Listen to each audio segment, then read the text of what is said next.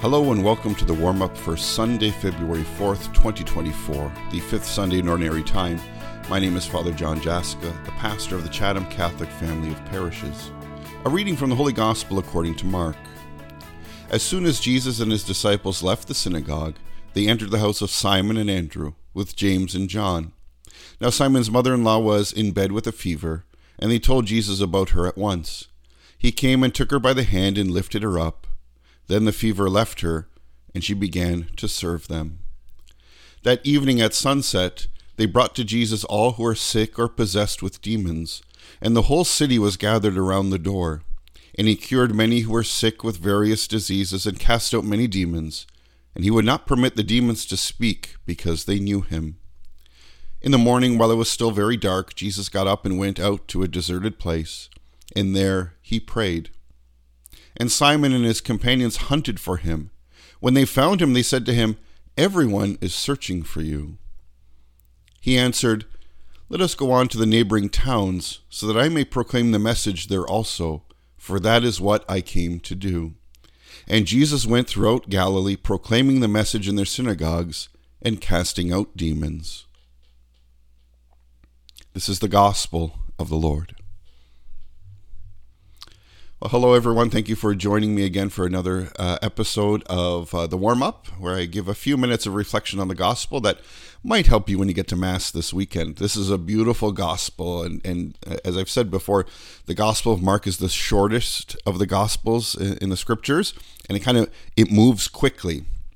It's direct. Uh, and it goes like from one scene to the next. And, and in this scene here, we're still we're in the first chapter of Mark, you know, Jesus has got Simon and Andrew and James and John, and um, you know they they they leave the synagogue, they go to Simon and Andrew's home. Um, Jesus uh, cures Simon's mother-in-law, right, and then she begins to serve them. And I think this is, you know, of course, I think she being all well, she wants to serve her guests, but I think this is, you know, that reality of the mission of Christ, you know, in a, in a very few lines. Jesus comes to heal us to reconcile us to the Father, but it doesn't stop there. Right? He heals us not simply for our own benefit, but of course, he, Jesus doesn't want us to suffer. He heals our hearts. He healed those who are suffering different ailments. But he also, in, in that healing, commissions them for mission. And we forget that sometimes, you know, when we're praying for something uh, from God, say, oh, help me get through this uh, help me get through this meeting, help me get through this exam, uh, help me with this uh, problem in, in, in, my relationship, maybe with my spouse or my children, or I don't know what to do. And we, we get the answer, we get the direction, we get the affirmation, and we thank God. And I think that's totally appropriate. We, we should be thankful to God. But the other part that we, we often forget is that in that reconciliation, in that healing, in that miracle in our lives, how do we then, how does that set us up to be able to proclaim that grace, to share that blessing, to be on mission, right? Because Jesus heals us, uh, strengthens us, but also empowers us to be those missionaries. So if we get through that exam or we have that that prayer answered, it's not only about praise and gratitude to the Lord and even telling people what the Lord's done for you. That that's not far enough for us as followers of the Lord. How does that free us for mission? How does that free us to be more Christ-like? You know, so uh, you know, uh, we the gospel continues. Uh, you know, that evening, you know, everybody from the whole town came. You know, the the whole city was gathered around the door. He cured many who were sick with various diseases, cast out demons. He was bringing uh, grace, power, and light to the people. And of course, that uh, you know drained him. So you know, he went to pray. He went to you know stay focused on his mission, which he knew was in Jerusalem and he had to share this good news. And you know, uh, I mean, Simon and everybody looks for everyone. Everyone is searching for you, and of course, Jesus didn't want to get everyone caught up simply in just these uh, maybe physical healings, although they were there. The biggest healing was uh, forgiveness of our sins and forming us as missionaries. right? Because we don't get healed by Jesus or be f- filled with grace just to, to then do what we want. Right? This, there's the difference. That's the hinge of this. We get healed, we get empowered, we get strengthened so that we can do God's will and not our own. And so that's why, you know, everyone's searching for everyone needs you. And Jesus says, No, let us go on to the neighboring towns so that I may proclaim the message there also, for that is what I came out to do. And I think that's a good question for us when we have answers to our prayers. You know, you know, what is the Lord asking me to do following this grace, following um, this light, this experience of love, um, this sadness that is turned into joy?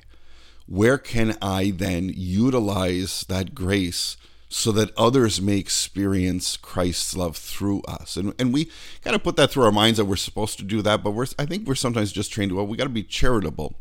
Mission is primary. And of course our parish communities are the the hubs to generate moments for us to get the prayers answered from the Lord, but also uh, to generate opportunities for people to be missionaries to be able to respond to God's call of service, of sacrifice, of love for the sake of others.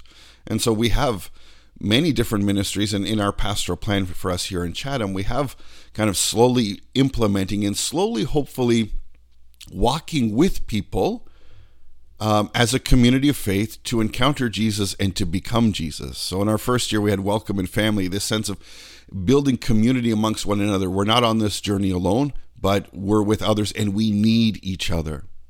We're in our second year of prayer and conversion where we all try to encounter Jesus together because if we're going to follow him, it's not enough just to know about him, but to know him and to allow him to be in our hearts and in our lives. That's daily prayer, that's the sacraments, but that's holding him close as a dear, dear friend. And then we're, we're going to go over the third year of kind of this implementation of our pastoral plan is, uh, is is uh, you know this whole sense of of reflecting on our gifts and our call. And gifts and call is the theme where we're going to look at what has God given me in gifts, talents, and opportunities, and where is He calling me? How is He calling me as a disciple? And then the last year, which kind of then kind of brings a completion of being a, a faithful disciple, is witness and service. How am I going to show this grace and this love uh, in the world? How am I going to witness?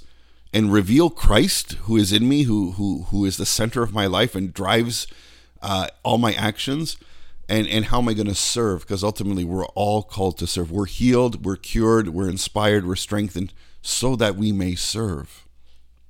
And so this is this gospel is setting up uh, the sense of Christ's mission, but also our own.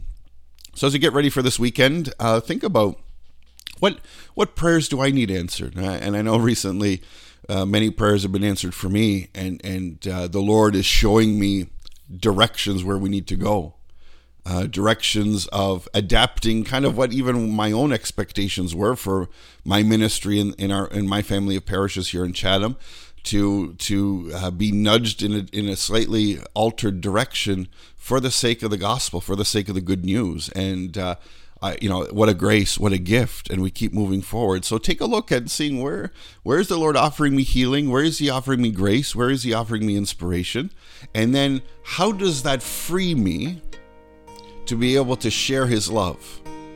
You know, because our own pride, our own ego, our own greed or selfishness, our own plans can hinder who we're supposed to be made in in in, in God's image and likeness, where He wants us to go, and what He wants us to do. So let us search for him, let us find him in prayer, uh, and let us join Jesus in going out to the neighboring towns to proclaim the message there also. God bless you, and we'll see you this weekend.